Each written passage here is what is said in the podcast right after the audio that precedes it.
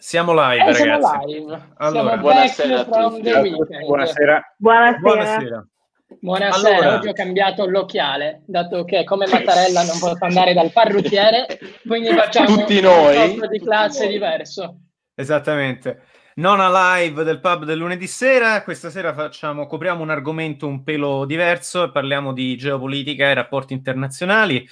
E, mh, abbiamo due ospiti. Eh, il primo eh, è Arturo Varvelli, che è Senior Policy Fellow dell'European Council of Foreign Relations, che sta per entrare in live. Stiamo risolvendo un paio di problemi tecnici. E abbiamo anche Enrico, che, eh, che è presidente di un'associazione di analisi strategica chiamata Aleph, eh, che eh, ci ha molto gentilmente anche sponsorizzato la puntata di oggi. Enrico, presentati intanto. Sì, ciao a tutti, eh, io sono Enrico Ellero, ho 24 anni, ho studiato in Bocconi e appunto eh, in Bocconi ero presidente di questa associazione che si occupa di, di politica internazionale, difesa e intelligence e quindi questa sera volevo portare un contributo appunto su questi temi che ritengo essere molto importanti con uno dei, dei massimi esperti dell'argomento che ci siano in Italia. Quindi è un gran piacere essere qui con voi e poter avere anche Arturo Varvelli il suo punto di vista. Ah, per Perfetto. un attimo pensavo parlassi di Andrea Bertoni come massimo esperto e mi stavo già, mi stavo già preoccupando. Presto, presto, fra qualche Eh. anno. Comunque, ragazzi, intanto direi benvenuti a tutti. Eh, la pagina è cresciuta molto, ho visto grandissimi anche contributi nel gruppo chiuso di discussione che abbiamo, per cui se non siete iscritti vi invitiamo ad iscrivervi anche lì. Eh, e niente, eh, sono, siamo back per un weekend di fuoco tra relazioni internazionali, crisi europea in, eh, eh, nel Mediterraneo, crisi europea da un punto di vista economico di cui parleremo con Carlo Cottarelli domani. Beh, insomma, che dire, eh, ci aspetta un bel weekend qui al pub. Cheers to you guys. Perfetto. Io mi chiedo infatti, cosa faremo cheers. comunque dopo la quarantena, ragazzi. Cioè, secondo voi dopo la quarantena, visualizzazioni cadranno come sta cadendo il PIL? O... Ah, non lo so, però ti posso dire, oggi sono andato al supermercato, ho detto, vabbè, faccio la spesa perché domani il mio supermercato di fiducia è chiuso e poi sto cercando di limitare la spesa. Sono andato, non c'era niente, niente. Sono tornato a casa con due etti di mortadella, vino e birra alla fine, ho deciso di Utile. investire. eh, per cui, sì, no. Eh, dopo la quarantena penso che mangeremo un po' di più, forse, con un po' più di diversità, non lo so. Speriamo. Beh, qui, in, qui in Inghilterra i supermercati sono stati vuoti per un bel periodo, ora sono normalmente tornati, diciamo, abbastanza regime, abbastanza pieni, però una grandissima, cioè grandissima, una notizia abbastanza, eh, diciamo, breaking news, anche se di stamattina, che il premier inglese Boris Johnson è pos- risultato Bravo. positivo al coronavirus. E devo essere molto sincero, la reazione qui è sempre stata molto british, molto pacata. Cioè, io penso che una, una situazione con eh, Giuseppe Conte positiva al coronavirus in Italia sarebbe stata inferno. Cioè, a parte i meme o i meme, come volete chiamarli, su, su Facebook, credo che sarebbe seriamente imploso il paese. Cioè, non so se dalle risate o dalla tristezza, ma eh, la gente sarebbe... Ma seriamente un'altra cosa che No, trovo comunque- anche molto interessante è, dato che anche Carlo, il principe Carlo, ormai ha il Covid, ma ne stanno parlando molto di più in Italia che in Inghilterra. Cioè, in Inghilterra io questa notizia l'ho letta tipo tre volte. Vabbè, però guarda, comunque la cosa interessante è che il Covid ce li ha proprio, cioè, al Covid gli inglesi stanno sul cazzo, perché eh, il principe Carlo tutta la vita che aspetta una corona e come molti hanno detto su Facebook è arrivata quella sbagliata in questi giorni. Boris Johnson non vedeva l'ora di arrivare super maggioranza a fare quello che voleva e cosa è subito Brexit rallentata, suppongo, visto che lui e probabilmente metà del suo gabinetto avranno il coronavirus a questo punto, quindi cioè, Vabbè, ma Eh, poi anche, siamo onesti, nessuno si sta occu- occupando della Brexit in questo momento. Vabbè, comunque, io adesso lascerei da parte la Brexit e inizierei magari con Enrico, mentre Arturo si connette anche con voi ragazzi a discutere un po' della tematica principale. Quindi, um, Henry, non so se ti, eh, se ti va così un po' a bruciapelo, un po' Sì, sì. Certo. Però ci spieghi un attimo cosa sta succedendo nel Mediterraneo, perché oggi siamo qui a parlare di eh, geopolitica, di Libia, di Turchia, Egitto e quant'altro. Sì, allora, cioè, La situazione nel Mediterraneo adesso, secondo me, ha diciamo, tre, grandi, tre grandi fronti caldi da quello che vedo. E uno è appunto eh, quello libico, che ormai è così da, dalla caduta del regime di Gheddafi, direi.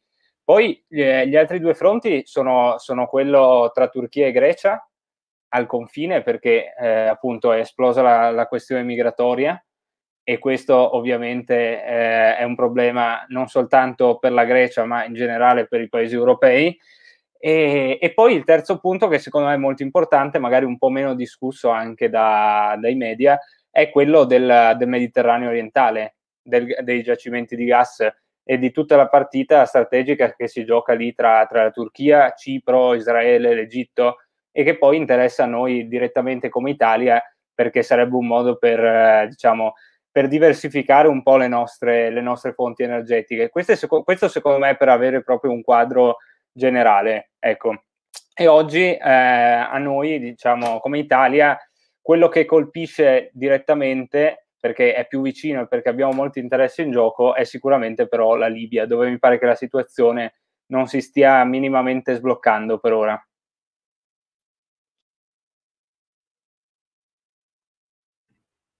Vai avanti intanto che io provo eh, Giacomo, mi sa che è il microfono in muto. Scus- scusatemi, non mi ero accorto. Ah, ecco, Eccoci. Abbiamo... Prego. Dottor allora. Varvelli, ci sente? Io ci sono, eccoci. Fantastico. Sì, scusate, bene, scusate. Benvenuto. Allora, buonasera, benvenuto. Buonasera e benvenuto. Allora, l'abbiamo Grazie. introdotta come Senior Policy Fellow dell'European Council of Foreign Relations. Spero vada bene. E sì. benvenuto. Grazie, va benissimo, non ci sono problemi. Perfetto, allora stavamo cominciando a parlare di Mediterraneo e di Libia. Ehm, una delle prime cose che le volevo chiedere è appunto, diciamo, una domanda molto generica, ma poi lascerò spazio, ampio spazio agli altri che ne abbiamo parecchie. Ehm, innanzitutto, cosa è andato storto, tra virgolette, in Libia? Che cosa sta succedendo e quali sono, diciamo, se ci può fare un, un minimo di panoramica su quelli che sono stati gli sviluppi in passato e quali sono i potenziali sviluppi su, futuri? Che cosa ci si aspetta che succeda? Che per parlare e dire di che cosa è andato storto bisogna prenderla un po' indietro, cioè bisogna, non so quanto tempo abbiate. Prego, tutto quello che abbiate, vuole. Non penso che abbiate molti impegni in questo periodo, però non, non vi voglio titolare più di tanto, diciamo. Eh, però secondo me bisogna almeno tornare indietro al 2011, cioè partire da quando, da quando l'intervento uh, della comunità internazionale ha sostanzialmente contribuito ad abbattere il regime di Muammar Gheddafi. Io penso che si sia vissuti un po' in un'illusione, che, era, che è stata sostanzialmente quella di intervenire, abbattere un regime e insieme al regime, caratteristica unica in tutto il Nord Africa, non si è abbattuto solamente un dittatore, ma si è abbattuto uh, uno Stato. Cioè lo Stato libico è sempre esistito, solamente esistito in quanto ruotava attorno a Gheddafi, alla sua figura, al suo modo di governare. La Libia è un rentier state, uno Stato che basa sulla, su tutto sull'entrata degli de, de idrocarburi, cioè vende all'estero gli idrocarburi, incassa una rendita e questa rendita permette a chi governa di gestire il paese. Non impone le tasse, non chiede niente ai cittadini se non sostanzialmente un tacito, tacito consenso, cioè non rompermi le scatole su come io governo. Dafi governava così. Uh, non aveva bisogno di ministri, non aveva bisogno di intermediari e infatti non aveva un Parlamento, addirittura nell'ultimo periodo non aveva i ministri perché diceva che i ministri in qualche maniera, uh, i ministeri in qualche maniera si sovrapponevano al governo del popolo, la Giamairia era uno Stato un po', un po' finto, un po' artificioso, ma costruito attorno a un concetto piuttosto populista, socialista e populista in qualche maniera, eh, naturalmente serviva tutto questo apparato in qualche maniera per governare eh, Gheddafi, il, il, paese, non il contrario, ma eh, era tutto un sistema che ruotava attorno a un sistema di, di, di, di alleanze informali di Gheddafi stesso. Sa- sappiamo che lui riusciva a governare in qualche maniera le tribù, faceva da federatore, cioè lo Stato libico esisteva attorno alla figura di Gheddafi. Noi abbiamo abbattuto Gheddafi e sostanzialmente lo Stato libico è crollato. Quindi che cosa è andato storto? È andato storto che non c'è stata nessun tipo di ricostruzione dello Stato libico nelle prime fasi, nei primi diciamo due anni. Noi come comunità internazionale abbiamo chiesto ai libici, libici andate a votare, andate alle urne, come se l'urna risolvesse semplicemente la statualità eh, di, di, di un'area o di una nazione. Così non è stato, perché quando ci si va al voto senza sostanzialmente aver deciso uh, qual è il terreno comune della contesa, uh, chi vince non riconosce come legittimo chi perde e chi perde non riconosce come legittimo chi vince ed è sostanzialmente quello che è successo. E tutto questo è successo in uh, un paese che ha continuamente avuto pressioni esterne molto importanti, cioè tutti i paesi e non mi riferisco solamente a quelli occidentali, anzi forse in minor parte a quelli occidentali, ma mi riferisco soprattutto a quelli, a, a, agli attori regionali, hanno continuato a pensare, a veicolare uh, messaggi discordanti, cioè ognuno vuole una Libia uh, unita, ma tutti la vogliono, la vogliono in qualche maniera legata a sé. Lo vuole la Turchia, che aveva e ha, continua a avere uh, l'esigenza di supportare una visione uh, ideologica a sé affine e nasconde naturalmente dietro anche motivazioni economiche, ma è quella della, della, dell'Islam politico. Uh, il Qatar ha sposato questa, questa versione, uh, dall'altra parte invece abbiamo avuto paesi come gli Emirati Arabi e l'Arabia Saudita che si sono fortemente opposti a questa, a questa visione. Uh, abbiamo un vicino Egitto molto preoccupato dell'instabilità e del fatto che, soprattutto da quando è salito al-Sisi al potere, in qualche maniera la, la, Libia potesse diventare un continuo terreno di instabilità e di fertilità eh, di eh, gruppi che si possono opporre a, a, alla, al, regime, al, regime, militare di al-Sisi stesso. Uh, abbiamo la Russia che ha trovato degli spazi in, per certi versi inaspettati dalla ritirata americana uh, dall'area, perché gli americani bisogna ricordarselo che sono già intervenuti in maniera, come dire, uh, molto non avevano grande interesse a intervenire, erano, sono stati quasi tirati, tirati per la giacchetta dall'intervento da, da, da, da parte di Sarkozy e, de, e, di, e, di, Cameron allora. Quindi mh, degli Stati Uniti sempre più distanti, che strategicamente guardano sempre al Mediterraneo, e la Russia si è, si è in qualche maniera. Quindi tutta una serie di attori internazionali che girano attorno alla Libia e che hanno fatto sì che questo conflitto sia diventata una sorta di guerra per procura e siamo al punto attuale. Siamo al punto attuale dove, dove, esistono due contendenti, semplificando molto, ma forse sono banalizzazioni, da una parte il governo di unità nazionale che risiede a Tripoli con Serraj uh, al vertice, dall'altra parte il generale Haftar che è diventato un po' il deus ex machina di gran parte della Libia, ma soprattutto degli, degli attori della Cineranaica, che è stato capace anche lui sì di federare in una maniera un po' diversa rispetto a quanto faceva Gheddafi, sia degli attori interni che lo supportano, gran parte dell'ex regime gheddafiano, i federalisti della Cirenaica, altri, altre, altre, forze sociali interne al paese, ma insieme è riuscito anche a mettere, a mettere in concorrenza i vari sponsor esterni, gli Emirati Arabi, l'Arabia Saudita, l'Egitto, la Francia e la Russia in particolare. Quindi siamo in una situazione di stallo internazionale perché non è più risolvibile solamente con gli attori interni questa, questa crisi. Gli attori interni sono, stati, sono diventati un veicolo uh, di ciò che desiderano gli attori esterni e la Libia è al momento attuale una proxy war.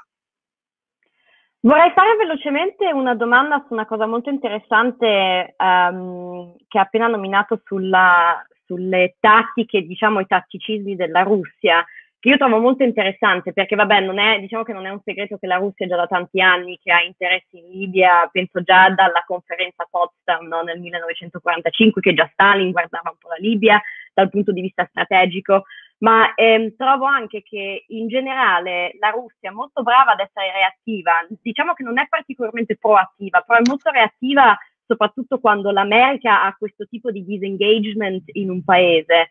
Um, quanto sta, veramente, quanto sta veramente usufruendo la Russia di questo tipo di policy, eh, diciamo, dell'America?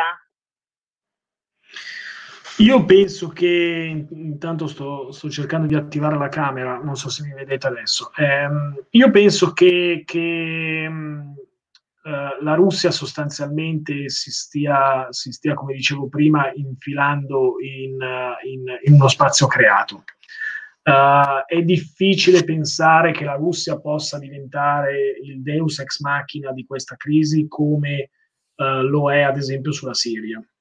Uh, vi sono delle inf- capacità di influenza molto diverse, Uh, ci sono degli interessi molto diversi, perché gli interessi sicuramente della, della, della, Russia nell'area siriana e in quella parte di mondo sono indubbiamente maggiori rispetto a quelli libici.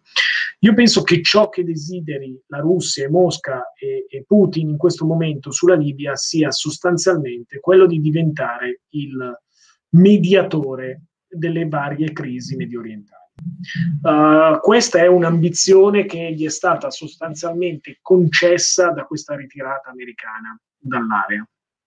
E gli, e gli russi hanno capito che c'è bisogno di qualcuno che sia in grado di esprimere una potenza diplomatica. Poi la intendono nella loro maniera, quindi sponsorizzare Haftar uh, con uh, i mercenari del Wagner Group, ad esempio, è un fattore che gli consente a un certo punto di sedersi attorno a un tavolo. Ed è esattamente quello che è successo poco prima della conferenza di Berlino, se ci pensate, perché prima della conferenza di Berlino Erdogan e Putin si vedono e cercano in qualche maniera di trovare una mediazione comune non va a buon fine questa mediazione, ma in realtà l'obiettivo russo è già in qualche maniera conseguito, ossia essere all'interno della mediazione e diventare un attore imprescindibile, in pratica sostituendo quelli che erano gli Stati Uniti nell'area, cioè puntano, puntano in, in, in buona parte a sostituire il ruolo degli Stati Uniti. Naturalmente poi non sono gli Stati Uniti, si capacitano benissimo che non hanno la stessa forza e impatto politico, diplomatico ed economico, non dico militare, dove invece militarmente sono molto forti, ma utilizzano strumenti diversi rispetto, rispetto a quanto utilizzavano gli Stati Uniti in, in passato, Uh, però ci provano, ci provano perché sono in qualche maniera si sentono investiti e chiamati da, da questa possibile nuova responsabilità. Um, è vero che sono molto più esposti di quanto non fossero gli Stati Uniti in passato e se gli Stati Uniti già faticavano a stare ad esempio su più piani insieme, la guerra in Afghanistan, la guerra in Iraq e altrove, di difficile gestione, molto dispendiosa dal punto di vista politico, dal punto di vista militare, dal punto di vista economico. Immaginatelo per la Russia. Quindi la Russia e Mosca sa benissimo che non può essere presente nella stessa maniera su tutti i tavoli e io penso che voglia evitare una presenza militare in, in, Libia sicuramente, anche perché gli interessi sono diversi, come dicevamo prima, non è prioritario come lo è la Siria e quindi cercano di dosare il proprio impegno, che è al momento un impegno diplomatico, un impegno per, come dire, interposta persona grazie alla presenza del Wagner Group. Uh, poi mh, ci hanno detto che nelle ultime settimane c'è stato anche un ritiro di questi miliziani. Verificare in questo momento quanto sia vero è molto difficile perché non si riesce a, non si riesce a operare sul territorio libico, non solo perché c'è un conflitto, ma anche perché dopo la crisi del coronavirus sostanzialmente Uh, gli osservatori internazionali sono quasi tutti rientrati, quindi è realmente difficile fare un monitoraggio di queste crisi.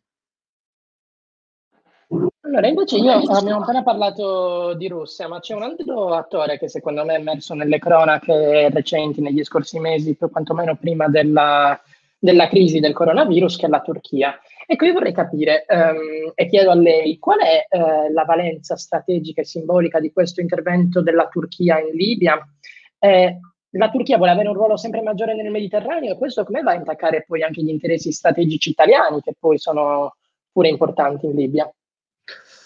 Sì, la Turchia è un altro caso di potenza che riempie i vuoti. Uh, io penso che, che, la Turchia abbia riempito chiaramente un vuoto lasciato, ahimè, dall'Italia e dalla comunità internazionale di supporto mancato a, al, al, governo delle Nazioni Unite, cioè a Serraj. Serraj ci ha mandato ampiamente per mesi segnali di eh, soccorso, di richiesta di soccorso. Evidentemente non abbiamo saputo, non abbiamo voluto esaudirli.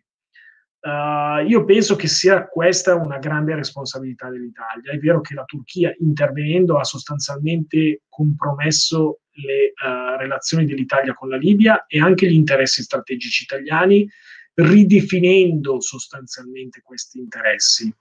Uh, però l'ha fatto, l'ha fatto, la Turchia perché l'Italia è stata inerte, uh, perché l'Italia ha pensato in qualche misura uh, di spostarsi progressivamente verso il generale Haftar. secondo me è stata una scelta un po' naif. Um, questo spostamento, questo shifting della posizione italiana è coincisa con l'ascesa di Haftar, è vero, in particolare nel sud del paese, nel Fezzan. L'Italia ha percepito Haftar come un attore sempre più influente, sempre più importante, però eh, secondo me ha sbagliato spostarsi. Ha sbagliato spostarsi perché non è diventata più amica di, di Haftar, uh, non, non è riuscita a stabilire un legame privilegiato con Haftar, perché Haftar avrebbe dovuto mollare Francia, Russia, eh, Egitto, Emirati Arabi, Arabia Saudita, che cosa eravamo noi in grado di offrire ad Haftar che non fossero già gli altri in grado di offrire?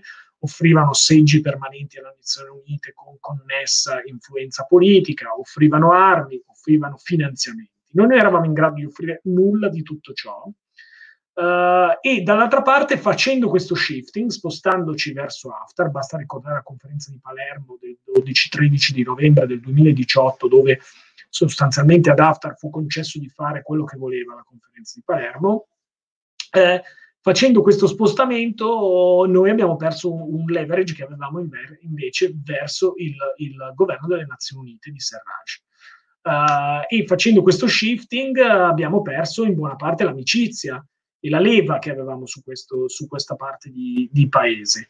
E quello che è successo è che questa parte di paese ha cominciato a guardare altrove e i turchi sono stati pronti, molto più pronti di noi, a fornire supporto non solamente morale come abbiamo fatto noi, eh, ma soprattutto supporto politico, supporto economico e supporto in termini di mezzi militari, che era percepito come un supporto esistenziale da parte di, di Serraj e delle diciamo, uh, fazioni della Tripolitania che si confrontavano con, con, contro eh, l'avanzata, l'assedio di, di Haftar alla capitale Tripoli. Perfetto, grazie mille. Io vorrei fare una domanda sempre eh, collegato su, con Turchia e, e, Russia, in un certo senso, rilacciandomi anche a quanto detto da Maria Paola. Turchia e Russia ultimamente eh, sembrano avere un rapporto molto strano. Putin e Erdogan eh, si incontrano spesso, ma diciamo che il canale loro di mediazione è l'incontro eh, uno ad uno, quindi di persona, il che comunque secondo me costituisce un equilibrio molto fragile. Ecco, la situazione in Siria al momento è molto caotica, sembra quasi che Turchia e Russia hanno, effettivamente non sembra, ma hanno degli interessi quasi contrari, però allo stesso tempo andiamo anche a vedere per quanto riguarda diciamo, la politica energetica dei due paesi, c'è la, il progetto del Turk Stream, cioè il gasdotto che parte dalla Russia finanziato da Gazprom, che possiamo dire che è Putin essenzialmente, passa tramite Turchia e poi va anche a rifornire paesi come la Bulgaria e la Macedonia del Nord. Ora, per quanto riguarda la politica energetica, come è messa l'Europa con questi equilibri che cambiano così repentinamente? Ma eh, naturalmente l'Europa è fortemente dipendente da risorse esterne, quindi da sempre dobbiamo fare, dobbiamo fare i conti con questa nostra dipendenza, sia la Russia, che sia l'Arabia Saudita, il Medio Oriente più in generale, che sia l'Algeria per quanto riguarda il gas, che sia per la Libia, che sia dalla Libia eh, in particolare sull'Italia nel passato che sia dalla Turchia, che non è tanto un produttore, ma è un paese di transito, uno snodo vitale. Quindi in qualche maniera la, l'Europa, l'esigenza dell'Europa è sempre stata quella di differenziare il più possibile. Uh, quindi questa differenziazione in qualche maniera talvolta preclude gli interessi di qualcuna di queste potenze, e in particolare della Turchia, che si è sentita piuttosto scavallata uh, dai progetti verso il Mediterraneo del, dell'Est, in particolare, che coinvolgono in questo momento uh, Cipro, Israele e Egitto in, in, particolare. Quindi questi progetti sono in qualche maniera alternativi, competitivi rispetto alla politica di, di, uh, di Erdogan. Ed è qua che nasce uno dei, uno dei numerosi diciamo, punti di attrito che abbiamo, che abbiamo noi europei con Erdogan uh, su, su, su, sul, fronte, sul, fronte, politico.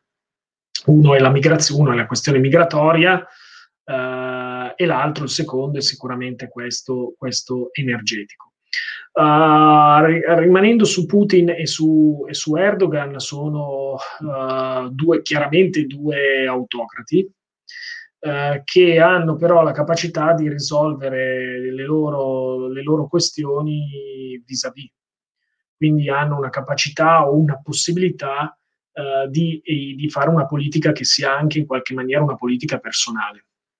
Eh, questo talvolta brucia i tempi delle diplomazie occidentali, delle diplomazie europee, che invece sono fatte, come dire, di check and balance eh, non solamente all'interno degli stessi stati, ma anche fra di essi. Lo stiamo vedendo nella, nella, diciamo, nella, nella contingente crisi coronavirus attuale, quanto sia difficile per l'Europa prendere delle iniziative che altrove vengono prese diciamo, e decise in mezza giornata. Uh, è la debolezza e la forza dell'Europa da questo punto di vista, che nasce da un compromesso ma è, è, è anche dire, una proiezione di politica estera dell'Europa e dei paesi, dei paesi europei e in più in generale delle democrazie. Quindi non dobbiamo spaventarci se Erdogan e Putin pensano in qualche maniera di risolvere a colpi di personalità uh, delle situazioni che sembrano molto difficili. Uh, non è detto che poi queste si risolvano, uh, perché come abbiamo visto nel caso, nel caso siriano, uh, talvolta le situazioni sono complesse, oppure anche sul caso libico, quando si sono visti prima di Berlino, in qualche maniera hanno cercato con un colpo di mano di anticipare i tempi della diplomazia internazionale, ma poi alla fine non hanno risolto molto. Quindi da questo punto di vista è una forza, può essere una capacità, ma i problemi rimangono comunque quelli e talvolta sono più complessi e più intriga- intricati di quanto non possa essere, possano essere risolti da una stretta di mano eh, tra due autocrati. Allora, eh, tornando diciamo, alla, alla, questione della politica energetica che, che, è stata affrontata poco fa, mi piacerebbe un po' eh, approfondire quello che oggi è eh, il ruolo dell'ENI, come diciamo, che da mh, mm, mezzo secolo ormai è, è, un attore protagonista nel Mediterraneo e eh, un vettore fondamentale della politica estera italiana. Mi piacerebbe capire innanzitutto qual è oggi appunto la situazione libica in merito agli interessi, agli interessi di Eni e poi spaziare anche un po' verso il Mediterraneo orientale dove, dove l'Eni ha dei, dei grandi interessi e appunto in questo momento c'è una competizione feroce per lo sfruttamento di, di, quei nuovi giacimenti che sono stati scoperti a partire diciamo dal 2009-2010. Beh, Leni ha sempre avuto una capacità, come dire, quasi di indirizzare la politica estera italiana. Se ne guardiamo a quanto ha fatto storicamente Leni di Mattei dagli anni 50-60 in poi, eh, noi percepiamo che pri- talvolta prima della nostra politica estera è arrivata la politica del Leni e dove arriva la politica dell'ENI, poi arrivano sostanzialmente degli accordi bilaterali o multilaterali politici, quindi prima talvolta arrivano gli accordi economici e poi arrivano gli accordi politici. La capacità dell'ENI è sempre stata quella di essere percepito come un attore parecchio favorevole verso i paesi produttori. Eh, perché, perché, ha avuto questa percezione? Perché è partito da delle premesse molto diverse rispetto alle, diciamo, le vecchie compagnie, le sette sorelle, chiamiamole ancora così, non esistono più, ma esistevano 50-60 anni fa. Cioè partiva da dei presupposti economici che alteravano il mercato e che quindi ponevano in una posizione privilegiata l'ENI come attore che aveva una capacità di operare su territori locali che gli altri non avevano. L'ENI continua a operare, ad esempio, in molti di questi quadranti con la formula del 50%, cioè una formula di una completa partnership.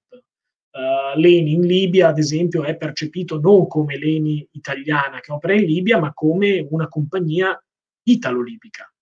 E questa è la sua forza. Uh, io penso che nessuno mai potrà in qualche maniera eradicare eh, Leni dalla Libia, proprio per questa percezione che hanno i libici stessi di, di, appar- di avere, di, co- di, essere comproprietari di una, di una compagnia petrolifera che opera sul territorio e che è anche in grado di eh, dire, distribuire la benzina, pre- pompare greggio, ma anche distribuire all'interno del paese. Quindi, quindi questa è sempre stata la forza, la forza dell'ENI. Più in generale, rispetto, rispetto, al caso libico, che cosa possiamo dire? Possiamo dire che eh, gli interessi dell'ENI negli ultimi 10-15 anni sono sempre stati molto più concentrati verso Tripolitania e Fezzan di quanto non fossero verso la Cirenaica. In Cirenaica ci sono dei giacimenti A100, A80 che sono giacimenti messi in produzione nei primi anni 70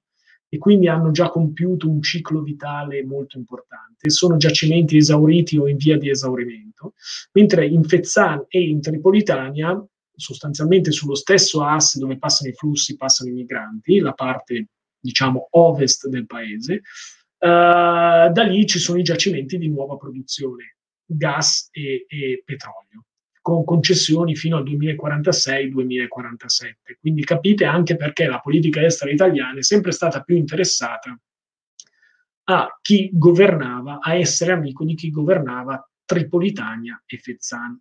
Perché gli interessi maggiori, che siano flussi eh, eh, energetici, petroliferi, di gas o flussi di migranti, passavano da quest'area del paese. E quindi sostanzialmente Eni è sempre stato un attore, un vettore importante della nostra politica estera.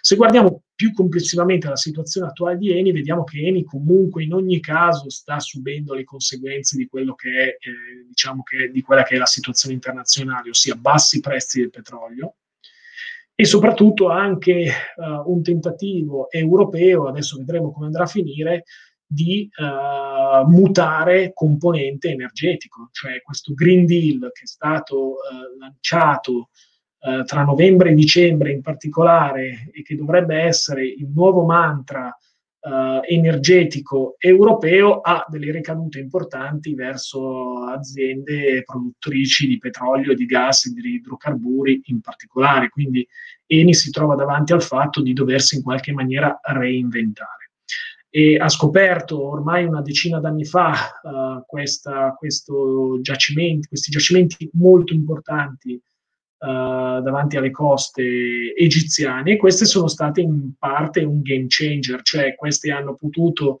in qualche maniera creare un nuovo legame verso l'Egitto che non era un paese produttore di petrolio, se non in minima parte, ehm, dispensare un po' l'ENI dalla produzione, dalla necessità di produzione dalla Libia, che è sempre stata importante. Leni prendeva un terzo della sua produzione prima del, del, della caduta del regime di Gheddafi dalla Libia, quindi aveva anche una forte dipendenza. Questo ha contribuito insieme ad altri giacimenti che sono stati scoperti in giro per l'Africa, in particolare in Mozambico, eh, di diluire molto l'importanza, la, l'importanza della Libia e fare a meno.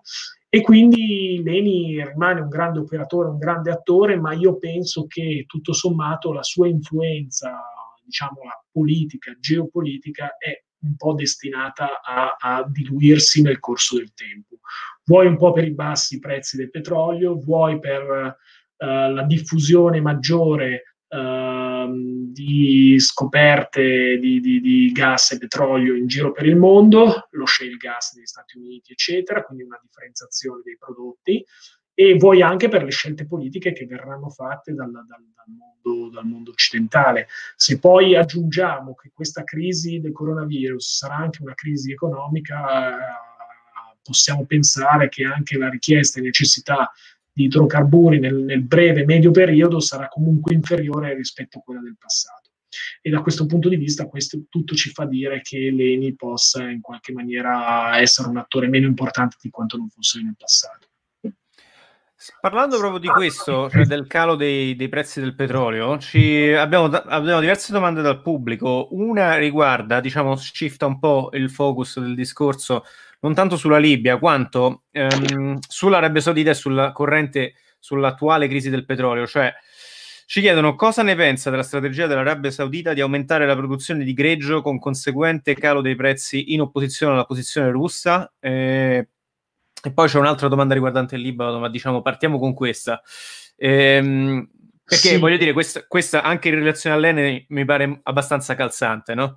Sì, rientra un po' nel, nel, nel, discorso più generale che facevamo prima. Non sono un esperto di politiche, di politiche energetiche, di politiche petrolifere, quindi non vorrei entrare in una materia che, che è più complessa di, di, quanto la mia capacità di analisi sia in questo, in questo momento. Però dipende anche, dipende anche molto da, da uh, ad esempio, la posizione, la posizione degli Stati Uniti. Cioè c'è una sorta di triangolazione in questo momento tra Russia, Arabia Saudita e, e, e, e Stati Uniti.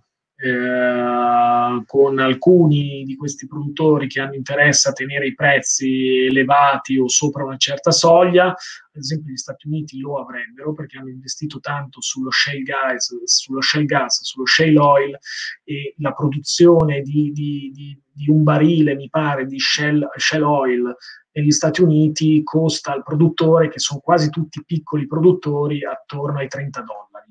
Quindi capite che un prezzo del petrolio basso eh, sostanzialmente manda fuori mercato e fa fallire tutti questi produttori. Uh, poi ci sono esigenze dei paesi produttori dal punto di vista interno. La, la, la Russia ha necessità che ci sia un prezzo del, del, del, petrolio di un certo tipo, perché ha un'economia molto debole, uh, dipendente dal, dai prezzi del, del, petrolio, del gas, ha bisogno di, di, di, di, prezzi sopra una certa cifra, perché altrimenti internamente fatica molto, mentre questo per l'Arabia Saudita è molto diverso, in qualche maniera l'Arabia Saudita ha costruito nel corso del tempo una importante sacca di riserva, chiamiamola così, e quindi si può permettere una maggiore flessibilità nei prezzi rispetto, rispetto a qualcun altro. Ed è quindi questo diventa un'arma, uno strumento della, della contesa internazionale. Grazie infinite. Allora, qua ehm, diciamo stiamo volgendo al punto della live in cui facciamo entrare degli ospiti che ci fanno, che ci fanno delle domande, ehm, rivolte sia a lei sia a Enrico, ovviamente. Enrico, poi quando vuoi intervenire e dirci diciamo, anche il tuo punto di vista, ovviamente ci fa molto piacere. Eh, faccio entrare in questo momento Giovanni e ehm, rimuovo un secondo uno degli utenti che ci sono ora, ma mi metterò io in background. C'è Giovanni Bronzini che aveva una domanda per lei. Buonasera. Benvenuto Giovanni. Bentornato. Buonasera. Uh, allora, innanzitutto la, la, ringrazio perché è raro diciamo, sentire un parere così preciso e puntuale su un tema che trovo molto attuale come quello della Libia. Uh, poi uh, lei diceva che il conflitto in Libia non, non, è risol- non, è più risolvibile soltanto con gli attori interni.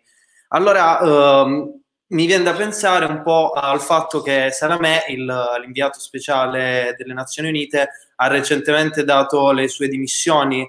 Um, questo, se vogliamo, si riconnette un po' al fatto che lui, forse più degli altri, ma su questo lei sicuramente saprà essere più preciso di me, eh, ha provato a dare un approccio che guardasse agli attori esterni come a una parte fondamentale de, di un accordo di pace. Ora, mh, quello che mm, mi, mi, lascia un po' perplesso, comunque diciamo che mi incuriosisce, è capire quanto sarà difficile trovare il prossimo inviato, visto che credo sia già il quinto o comunque giù di lì, e uh, che futuro possono avere le organizzazioni internazionali se le tensioni interne sono così forti, cioè interne alle organizzazioni internazionali sono così forti da non riuscire a trovare un accordo. Grazie. Sì, è una domanda che ha già una risposta al suo interno. Io non credo che, che nessun inviato speciale sia in grado di fare la differenza se poi ce ne sono più bravi e meno bravi. Uh, se la comunità internazionale e, e non supporta le Nazioni Unite e non c'è una visione comune di, strategica. Quindi chiaramente quello che è mancato negli ultimi 5-6 anni è questo, c'è stato, ci si è trincerati dietro una posizione comune che è unicamente di facciata. Quindi i vari uh, inviati speciali si sono trovati con un mandato operativo talvolta piuttosto chiaro, supporto de, del governo di unità nazionale, percorso inclusivo, eccetera, ma nella realtà hanno dovuto poveracci loro, lottare contro alcuni, se non molti, molta parte degli stessi attori che uh, formalmente sostengono le Nazioni Unite questo percorso, che invece facevano altro, anzi non lo supportavano. Io penso che Gassam Salami sia, sia stato uno tra i ma- più bravi, onestamente, per capacità, per preparazione, Uh, per comprensione intellettuale di queste, di queste dinamiche. Uh, sicuramente uno dei, dei, forse aveva poca esperienza di diplomazia diretta, ma aveva indubbiamente una comprensione maggiore di tutti gli altri uh, dal punto di vista storico, politico e delle dinamiche di politica internazionale e di politica interna. Uh, era molto ben posizionato per poter fare un buon lavoro. Io penso che abbia fatto il massimo, ma che ne sia uscito piuttosto esausto. E questo è stato il grosso problema, perché continuare a, vi- a vivere in una fiction nella quale gli attori internazionali supportano il percorso, ma poi fanno tutt'altro, insomma, pensate quanto possa essere difficile e dispendioso per una persona che ha una settantina di anni e che da Sciences Po si è spostato a fare questo, questo, lavoro sul campo. Io ho avuto la fortuna di incontrarlo l'anno scorso, l'ho incontrato diverse volte, ma uno nel compound che è appena fuori Tripoli, eh, diciamo, osp- ospita la, la, la, sede, la, sede, locale delle Nazioni Unite.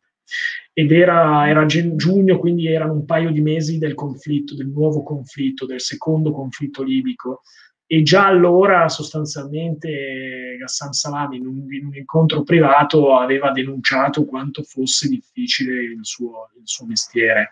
Uh, era chiaro che, che, c'è un livello molto alto di frustrazione da parte di un inviato speciale se attori come la Francia firmano i comunicati congiunti ma poi come dire, sponsorizzano Haftar e ti spiazzano costantemente invitandolo, dandogli un ruolo a Parigi, stringendogli la mano e posizionandolo uh, sullo stesso piano di quello che dovrebbe essere l'attore legittimo. Cioè si è continuamente eroso il lavoro delle Nazioni Unite. Poi sappiamo anche che viviamo in un periodo nella quale la legittimità internazionale è continuamente messa in dubbio. Siamo in una fase di cambiamento sistemico della, della, della, del sistema internazionale, eh, dello scenario internazionale. E, la legittimità delle vecchie organizzazioni internazionali, delle istituzioni internazionali, è sempre più messa in dubbio.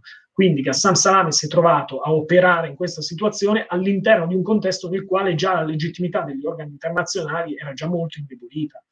Quindi io non mi sento onestamente di, poter, di, di poterlo accusare di alcunché ma sono uh, sostanzialmente gli attori internazionali che non lo hanno adeguatamente supportato perché gli interessi sono divergenti.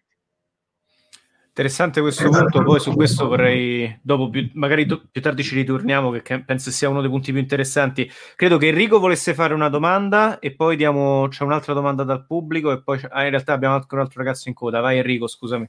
Sì, sì, tornando proprio a questo punto sulle, sulle organizzazioni internazionali, diciamo che io personalmente eh, credo che mh, mm, non credo molto in un intervento risolutivo da parte delle Nazioni Unite in Libia, perché credo che più in generale queste organizzazioni internazionali rispecchino comunque sempre i rapporti di forza e il ruolo degli stati che le sostengono. Però mi domando come potrebbe essere se gli Stati Uniti decidessero che la partita libica eh, diciamo, ha importanza per loro, torna ad essere strategica e se questo possa essere eventualmente un, uh, un game changer, diciamo.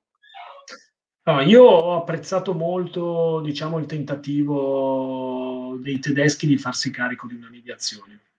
Non penso e non mi illudevo che questa potesse portare a una pacificazione. Uh, però ho apprezzato il fatto che almeno la cancelliera Merkel avesse in qualche maniera cercato di mediare tra due posizioni molto diverse, quella italiana e quella, e quella francese. Eh, con l'arrivo dei turchi nel quadrante, naturalmente le due posizioni si erano avvicinate e allo stesso tempo i tedeschi hanno cercato in questa maniera di fare opera di contenimento delle mire unilateraliste tipiche di Parigi. Uh, mi pare che questa, comunque questo tentativo sia fallito, non solo perché è fallito con, con, con Berlino, uh, ma perché adesso questa crisi, che è di nuovo una crisi internazionale di coronavirus, ma, ma è anche e soprattutto sta diventando una crisi europea, eh, di nuovo ci farà attraversare un periodo di introversione, cioè avremo una scarsa capacità di guardare al di là dei nostri confini. Uh, quindi è vero che gli Stati Uniti rimangono, rimangono probabilmente ancora in linea teorica l'unico attore in grado di cambiare le sorti di questa crisi potenzialmente. E in particolare io penso che potrebbero essere in grado, dal punto di vista teorico, di cambiarla se cambiasse l'amministrazione. Uh, abbiamo visto che Trump non ha grande interesse verso quest'area di mondo, uh, abbiamo visto come la pensa e come la percepisce, non penso che si voglia far tirare per la giacchetta in nessuna maniera. Uh, ci sono stati qualche tentativi da entrambe le parti di tirarlo in campo, ma lui ha clamorosamente resistito. Talvolta Trump è stato chiamato da, dal Sisi o da qualcun altro e allora ha concesso sul piano retorico qualcosa, ma è sostanzialmente una questione di cui si occupa il Dipartimento di Stato a livello diplomatico e nulla più. Potrebbe cambiare se cambiasse l'amministrazione. Certo, perché gli Stati Uniti avrebbero la capacità di tirare per le orecchie, in questo caso, gli sponsor di Haftar, che sono storici alleati degli Stati Uniti, e sono in particolare l'Egitto e gli Emirati Arabi. Se una nuova amministrazione avesse una postura diversa verso questi due paesi e verso questa pa- parte, diciamo, dell'Islam sunnita, tenesse una posizione più equidistante, allora qualcosa potrebbe cambiare. Sono in ogni caso molto scettico che nella realtà questo potrebbe cambiare qualcosa, perché in ogni caso la politica di lungo corso degli Stati Uniti mi sembra che sia quella della ritirata strategica, diciamo così, quindi di una sorta di maggior, minor interesse verso tutta quest'area. Se poi noi includiamo che anche gli Stati Uniti sono investiti recentemente, scusate, continuo a ricorrerlo, ma è il tema di queste settimane e purtroppo rimarrà il tema di diversi mesi a seguire, in una crisi anche loro, immagino che di, di, di Libia, Siria e quant'altro ne vogliano sapere assolutamente. Perfetto. E anche di Europa, mi pare o sbaglio? Giusto esatto. così come una battuta, però. Stavo per dire. certamente anche di Europa.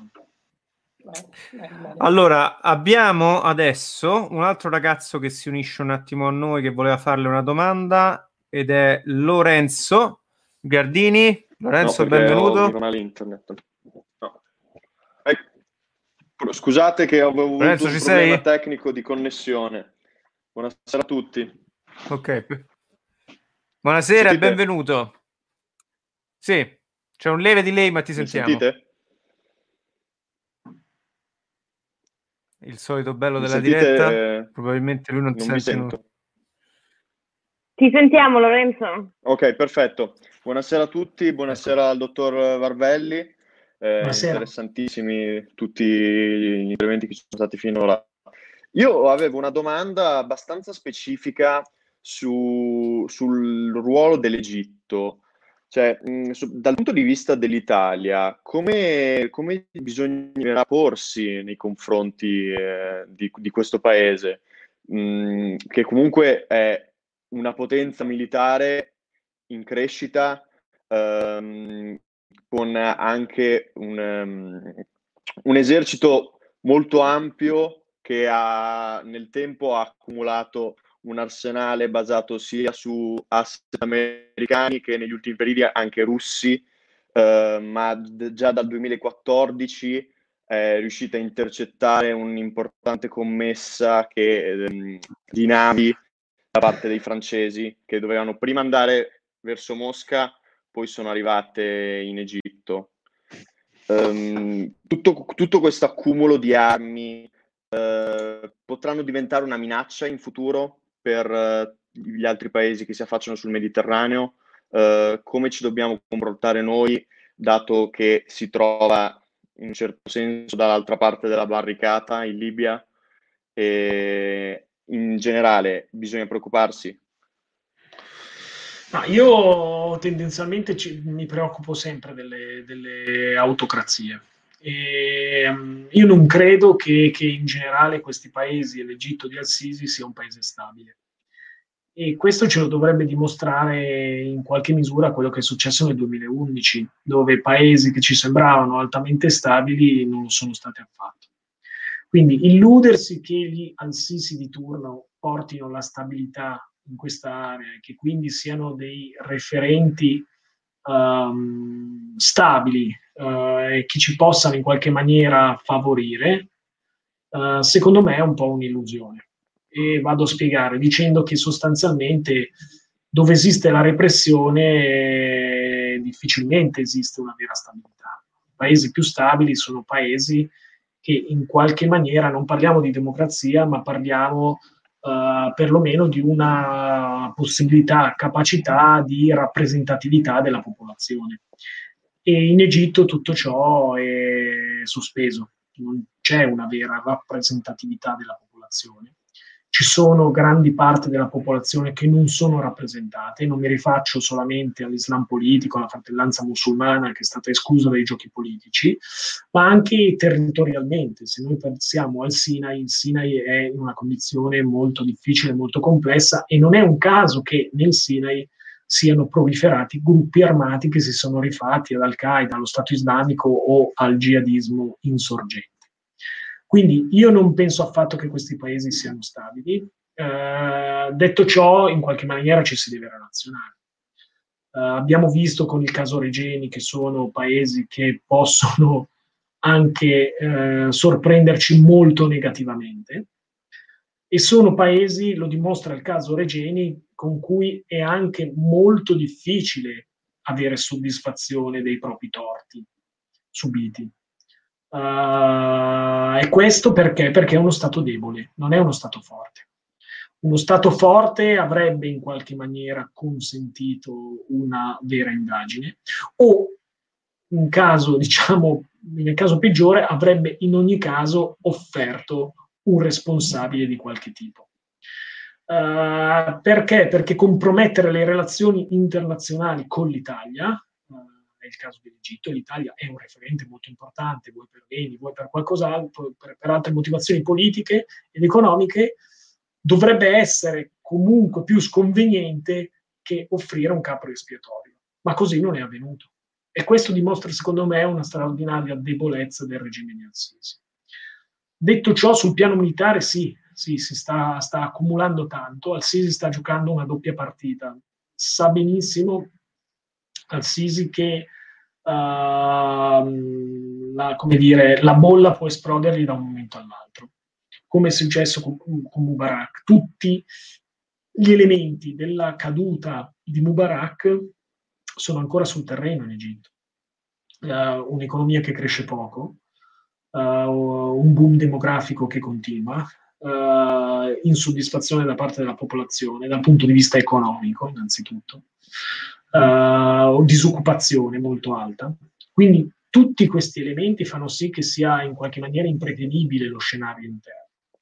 E quindi che cosa fa il Sisi? Da un certo punto di vista cerca con scarsa capacità, secondo me ancora più scarsa di quanto non l'aveva Mubarak, di uh, calmierare la popolazione. In questo le scoperte degli idrocarburi sul territorio possono favorire questa politica. E dall'altra parte invece guarda alla repressione, quindi allo strumento militare, rafforza lo strumento militare, che gli serve sia sul piano esterno ma anche sul piano interno. Quindi da questo punto di vista Al-Sisi sta giocando una partita secondo me molto rischiosa. Non sostengo che da qua a un anno possa scoppiare di nuovo una crisi, però eh, è altamente imprevedibile ciò che può succedere. Quindi Invece... un attimo, volevo, una, un'ultimissima cosa, poi mi muto. Um, L'Italia nelle scorse settimane aveva parlato anche di eh, intraprendere delle commesse molto importanti con l'Egitto che andavano intorno ai 9 miliardi con la vendita di elicotteri, di fregate, eccetera. Un, governo responsabile cosa dovrebbe fare dal punto di vista italiano? Incassare questi soldi? Cioè, mh, mm, ungere la mucca oppure pensare al futuro, dire eh, attenzione, armare un paese instabile eh, oggi vuol dire eh, rischiare di doverlo disarmare domani. Cioè l'Italia cosa dovrebbe fare? È, molto, è, una risposta, è una domanda molto difficile, molto complessa e bisogna anche essere molto realisti e poco ideologici, quindi io ho sempre cercato di, di vedere dal punto di vista realista. Il realismo ci dice che se non lo compra da te lo comprerà da qualcun altro, punto uno. Però è anche vero il discorso che abbiamo fatto finora, quindi bisogna trovare una giusta linea. Io penso che, che, che questi momenti possano essere utilizzati anche per, per, per avere una leva, ad esempio sul caso Regeni quindi bisogna, bisogna avere una capacità di gestire ambo le cose. Uh, talvolta non l'abbiamo avuta questa capacità, onestamente. Quindi, quindi è vero, è, molto, è, una situazione molto complessa, bisogna avere una misura, una misura giusta nella, nella, nell'azione verso, verso, questi, verso, questi, paesi. E bisognerebbe lavorare più di squadra tutti, onestamente l'Europa dovrebbe lavorare molto più di squadra. È molto ipocrita dire che noi non vendiamo queste corvette alla, alla, alla, alla, all'Egitto e poi gliele vende il giorno dopo um, la Francia. Cioè, saremmo comunque punto a capo, avremmo perso una commessa, avremmo fatto un favore ai francesi e in ogni caso non avremmo ritardato l'armamento egiziano. Quindi il discorso è molto più complesso, purtroppo. Io invece, visto che stiamo parlando di Egitto, avrei una domanda al volo. Io premetto, non, non ho un, una conoscenza della materia pari a quella di chi è intervenuto stasera anche dal pubblico, ma eh, mi sono trovato a lavorare nel mio lavoro precedente sui transboundary water issues. E da quello che ho capito c'è l'Etiopia che sta cercando di costruire una grossa uh, diga sul fiume Nilo e questo causa delle grosse eh, problematiche soprattutto per l'Egitto. Ecco, secondo me questa è una tematica di cui si parla poco, ma avevo un articolo qua da, davanti in cui per esempio l'Etiopia eh, criticava la posizione degli Stati Uniti. Io vorrei capire, la costruzione di questa diga poi che effetto può avere su, um, sulla migrazione anche, ma in generale sugli scenari geopolitici nel Mediterraneo? Eh, guarda, Giacomo, io ho seguito molto, avevo seguito un po' questa questione, ma ormai in epoca mi ricordo pre-Al-Sisi. Dopodiché non ho più seguito questa, questa, questa vicenda e quindi ti, ti, non, non, ti saprei dare una risposta uh, così dettagliata sulle, sulle, conseguenze. Quella posso dirti che è un'annosa, uh, diciamo, controversia sul, sull'utilizzo di quelle, di quelle, eh, di quelle acque, no? naturalmente, dalla, dalla, costruzione della diga di, di Aswan. Eh, torniamo indietro in quel, a quel periodo, quindi è molto chiaro che questo non non non è una questione solo interna della politica, della politica egiziana, come gli egiziani vorrebbero, vorrebbero far passare, ma è una questione internazionale, lo sfruttamento delle acque di, di, di, di un fiume che, che, che, coinvolge diversi paesi e che dovrebbero essere sfruttato da diversi paesi. Quindi, però non, non, ti so analizzare quali possono essere le conseguenze né sulla breve durata né sulla lunga durata, né se, se questo ha, come dici tu molto intelligentemente, delle conseguenze sul, sulle migrazioni. Sicuramente può averne, però non sono in grado di valutare quali ricadute possa avere nel, nel breve periodo uh, questa questione, onestamente. Va bene, certo. Grazie ehm, professore, fra l'altro eh, diciamo estremamente interessante, abbiamo un sacco di utenti che ci stanno mandando delle domande, gliene faccio diciamo un paio, poi Maria Paola voleva, voleva chiederne una a mio avviso anche molto interessante. Luca ci scrive come si risolleveranno le frizioni nel Mediterraneo orientale con la Turchia che continua provocatoriamente a trivellare le aree dei giacimenti di idrocarburi scoperti da Eni al largo di Cipro? Domandona, direi. Eh, sì, di solito queste questioni si risolvono con un compromesso. Quindi perché, perché, la Turchia fa ciò? Perché vuole avere una parte in qualcosa di più complesso per la quale è stata tagliata fuori. Uh, e la Turchia sta giocando molto spregiudicatamente le sue carte e anche l'ha fatto siglando con Serraj quell'accordo. Insomma, uh, Erdogan consente di dare Uh, rifornimenti militari a Serraj, alle milizie di Serraj, ma in cambio vuole qualcosa e quel qualcosa che vuole è naturalmente eh, essere parte del progetto di sfruttamento del Mediterraneo. Del Mediterraneo. Ma forse questi calcoli sono sbagliati per tutti, diciamocelo, forse questo, questo gasdotto non verrà, non verrà mai messo in essere, perché questo dipende anche da condizioni internazionali, ad esempio di quanto costa il greggio, di, di, di come dire, sono questioni economiche che sono talmente variabili e mutabili per cui magari ci accorgeremo tra dieci anni che tutte queste battaglie sono state fatte eh, senza, senza alcuna prospettiva vera reale. Fra l'altro, oh, grazie, eh, fra le altre cose, parlando proprio diciamo di, eh, di mediazioni, perché prima lei anche accennava al ruolo delle organizzazioni internazionali, Clemente ci chiede, senza voler spostare l'argomento sulla politica estera europea, però lo spostiamo, volevo sapere se al momento c'è ancora la possibilità di vedere mediare l'Europa, perlomeno fra Italia e Francia, per poi esprimere una posizione unica a livello di foreign policy. Ehm, questa è una domanda che ho trovato molto interessante perché il discorso che faceva lei prima sulla, sul depotenziamento, diciamo, delle organizzazioni internazionali, io da completo ignorante sono sempre stato molto idealista, ma mi sono sempre chiesto, vedendo queste crisi gestite malissimo e portando, vedo che Giacomo scuote già la testa, portando per esempio la, le, l'esempio della crisi in Jugoslavia, in cui invece le organizzazioni internazionali, da quello che ho capito io, hanno fatto molto. Non sarà il caso di ripotenziarle queste organizzazioni internazionali per cercare di risolvere meglio e con più mediazione queste crisi? Diciamo, domanda sulla falsa riga di Clemente che invece parlava proprio dell'Europa. Cioè, la risposta in linea teorica è sì, assolutamente sì. Cioè, c- secondo, me, secondo, me, in questo momento in particolare, in un momento di crisi come quello che stiamo vivendo, ci, ci sarebbe bisogno di più istituzioni internazionali. Anche solo, immaginiamocelo, e, e ritorno a nominarlo, la crisi che stiamo, che stiamo vivendo adesso. È una crisi per la quale ognuno pensa di ottenere uh, del materiale strategico, di tenerselo per sé. Noi ci lamentiamo eh, che la Repubblica Ceca non ci inviava le mascherine, ma siamo prontissimi a bloccare delle componenti dei respiratori che vanno in Grecia. Quindi, quindi, diciamo che questa crisi chiaramente avrebbe bisogno di più coordinamento internazionale, ma eh, il discorso su questa crisi, che è molto immediato, può essere ampliato a livello internazionale. Uh, il problema è che la, la, le organizzazioni internazionali fino a 5-6 anni fa chi le reggeva? Gli Stati Uniti e sono, hanno cominciato innanzitutto gli Stati Uniti a credere molto meno nelle istituzioni eh, eh sulle quali avevano investito per 60-70 anni. E non è solamente diciamo, la, l'elemento eccezionale, di eccezionalità dell'amministrazione Trump, ma è qualcosa di più lungo corso, uh, è qualcosa che comincia perlomeno con uh, l'amministrazione Bush, con la seconda amministrazione Bush, che poi attraversa con uno stile notevolmente diverso anche tutta l'amministrazione Obama, una sorta di disimpegno dalle istituzioni internazionali. Uh, e quindi in linea teorica sì, ma mi illudo pochissimo su, su, sul funzionamento migliore delle organizzazioni internazionali, anzi oserei dire che sono in uno stato di abbandono al momento. Ok, vai, vai, vai.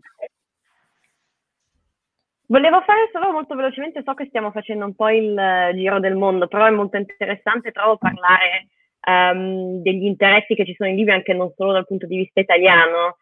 Um, so, ho trovato molto interessante quello che abbiamo detto all'inizio, un po' della presa di posizione che c'è in Libia da un tot di paesi. E quello che trovo molto interessante anche da quando è caduto il regime Gheddafi è quello che è successo con la Cina, perché mi pare che quando è caduto il regime Gheddafi più o meno penso tipo 35.000 cittadini cinesi sono stati praticamente cacciati dalla Libia e avendo anche loro degli interessi economici importanti in Libia, ovviamente sto parlando dei loro interessi um, petroliferi, sarei molto curiosa a sapere se è magari per questo che la Cina al momento non sta veramente prendendo troppo posizione su quello che sta succedendo per magari a livello strategico non fare gli stessi errori diciamo del 2011.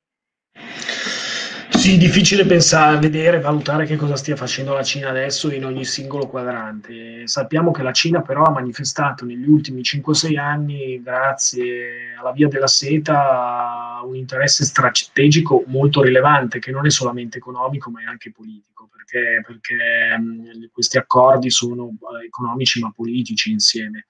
Ed è anche vero che la Cina si è manifestata negli ultimi mesi molto più interessata a supportare il governo delle Nazioni Unite e quindi Serraj, un po' in risposta al supporto che ha dato la Russia più convintamente verso Haftar e quindi in contrapposizione, in compensazione, ma anche perché la Cina che, me- che è un membro del, delle, del permanente delle, delle, Nazioni Unite in qualche maniera ci tiene talvolta più di altri a sorreggere le, le, istituzioni. Fin dal discorso di Davos di due anni fa di Xi Jinping, se ve lo ricordate, quale, nel quale sembrava lui che fosse il sostenitore del sistema internazionale. Quindi certamente la Cina in questo momento è la potenza più conservatrice del sistema internazionale. Uh, perché è cresciuto moltissimo il suo ruolo, perché ancora vuole sfruttare eh, come dire, delle doti di outsider dentro un sistema che funziona e che non collassa e che quindi ha tutta una serie di interessi all'interno di, di, di, del campo delle istituzioni internazionali. Quindi eh, anche in quest'ottica supportare il governo delle Nazioni Unite di Serraj in Libia la può in qualche maniera favorire. Uh, è vero, hai ricordato bene, 33.000 mi sembra furono i cinesi che abbandonarono nel 2011 con una nave, mi sembra che passò da, da Tripoli e forse poi da Bengasi. Uh, e quindi questo ci fa anche capire quanto la politica cinese lavori sotto traccia, talvolta non si vede, uh, talvolta è silenziosa, ma ha una capacità di operare, come sappiamo, ad esempio in tutta l'Africa, con uh, una forte influenza in tutta questa quest'area. Quindi sì, io mi aspetto che la Cina salga di influenza.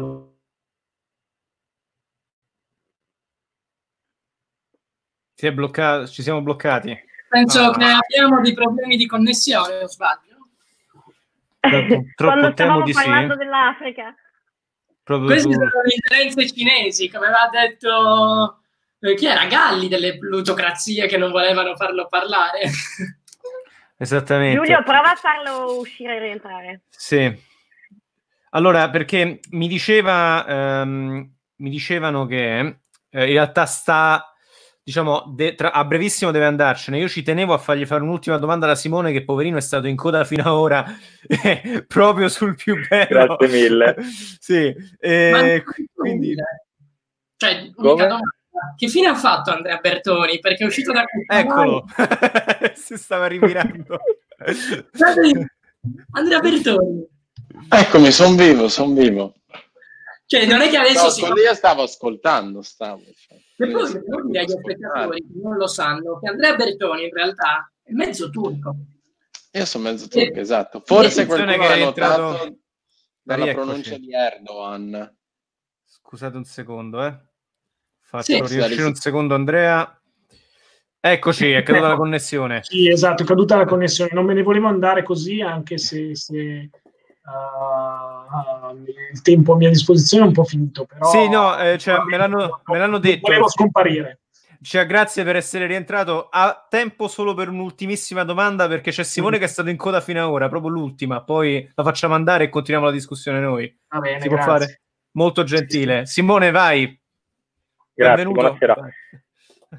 Una domanda uh, più strategica. Avete parlato molto spesso dell'energia, eh, quindi petrolio, gas, cose varie. La tendenza è di andare verso le rinnovabili, verso nuovi sistemi di accumulo dell'energia, quindi un po' di indipendenza dalle energie fossili nell'industria e in settori, in tutto quello che è privato.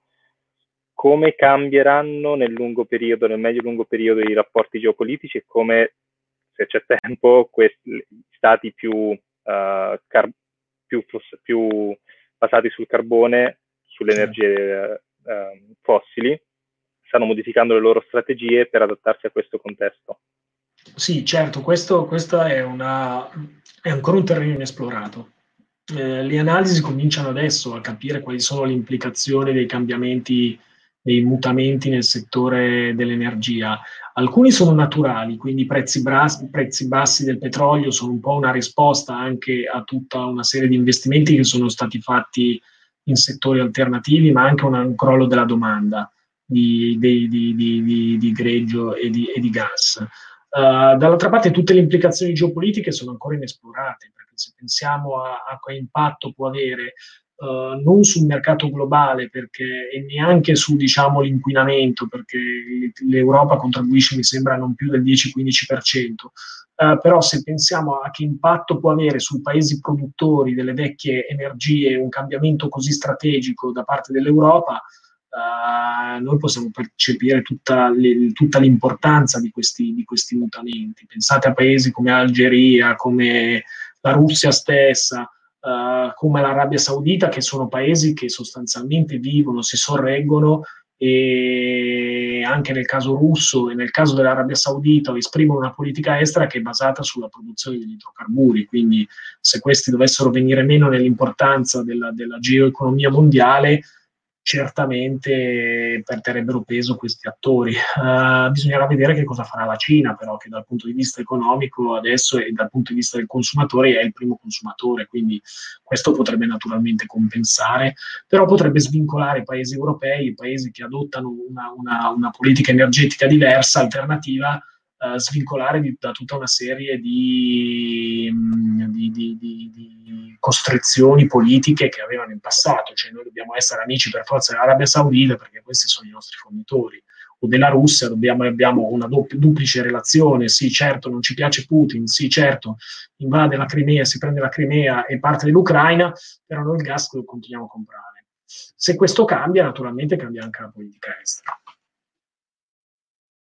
Bene, Professor Barbelli, prima di chiudere, chiedo anche a Simone Enrico di restare, perché noi facciamo sempre una per smorzare il tono. So che lei ha poco tempo, quindi Maria Paola, prego, vai. Maria Paola? Allora, facciamo, facciamo, sempre, facciamo sempre la domanda eh, sul libro preferito e magari direi il libro Quarantena è un libro che l'ha cambiato la vita. Ah, cacchio, sono delle domande inaspettate queste. Eh, Però, allora, mi viene, allora, mi viene, mi viene un libro, un li- non diciamo che ha cambiato la vita, però per la quarantena, uh, Armi, acciaio e malattie di Jared Diamond. Ah, è, è, è, esatto, è un libro che cade a fagiolo, quindi se non lo avete Bellissimo. letto, è un grande, un grande, è un grande classico, quindi, quindi spiega molto, molto del, del, della, politica, della, politica, internazionale e anche della, dell'azione contingente attuale. Uh, libri, diciamo, di, di, narrativa o romanzi ce ne sono tanti. Uh, io sono un grande fan di Mordecai Richler, la versione di Barney, secondo me è un grande libro, un po' maschile, ma so che anche molte, molte donne l'hanno apprezzato. Che poi tra l'altro magari consigliamo anche subito l'ultimo libro di Diamond che è Upheaval, non so in italiano come si chiama, però vabbè, anche quello è molto bello. Vedere che sei british tu, Maria Paola. Grazie. Perfetto, ringraziamo tantissimo il professor Bardelli, T- grazie per aver risposto alle nostre domande. Grazie, e buona grazie serata. mille, grazie mille, buona serata. Buona serata. Buona serata. E ragazzi, eh, anche a voi la domanda comunque. Appunto, Enrico, Simone. Però riportiamo Andrea e poi posso dire Riport- che posso le slide io su, sul libro Armi, Germi, Attaglio in italiano, mi sa che si chiama. Quindi se sì. volete scrivetemi. Prego Enrico, il libro che ti ha cambiato la vita. Allora, il libro che mi ha cambiato la vita non esiste, diciamo, ci sono due, due, libri molto, molto importanti per me, uno è La nascita della tragedia di Nietzsche e l'altro è La fine della storia di, di Fukuyama libri, vabbè, mo, vabbè facciamo libri. proprio titoli applauso, pesanti. Applauso, eh, qua c'è l'applauso eh, questi, questi due. E, libri quarantena, ma stavo leggendo un, un, mattone, veramente un mattone, però ve lo consiglio perché è interessantissimo, che è mh, Storia dell'idea di tempo di Berson. Visto che siamo fermi, in questo momento il tempo ci sembra fermo, mi sembra anche azzeccatissimo. Senti, Ultima domanda, io ho un libro che un po' mi ha cambiato la vita e quando tu hai fatto una pubblicazione tua che non è esattamente nelle mie corde, però lo diciamo per chi ci segue, che secondo me è una bella idea invece per quanto c'è una bella descrizione di un pensiero politico. Assolutamente, aspettate giusto un secondo. Attenzione, la sorpresa. Ecco, questo si vede qualcosa, ok. Questo è il, il, il, piccolo saggio che ho pubblicato insieme a, a, Nicola Rossi, che è un altro mio amico, e che molti di voi conoscono, vabbè.